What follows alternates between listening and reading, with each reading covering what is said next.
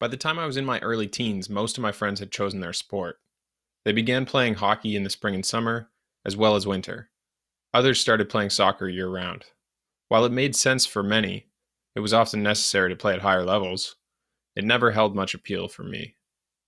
I looked forward to the change of sports in spring and summer, the switch from those that required a rink or a gym to those that could be out on the water or a field.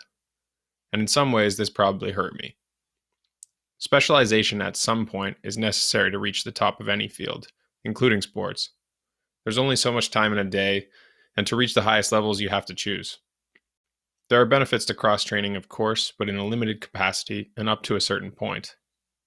Skill transfer is limited within sport. A cyclist might have the leg strength required to be a hockey player, but they're going to lack skills. A badminton player might pick up tennis fast, but they're not going to be playing in Wimbledon next year. In real life, skills do transfer.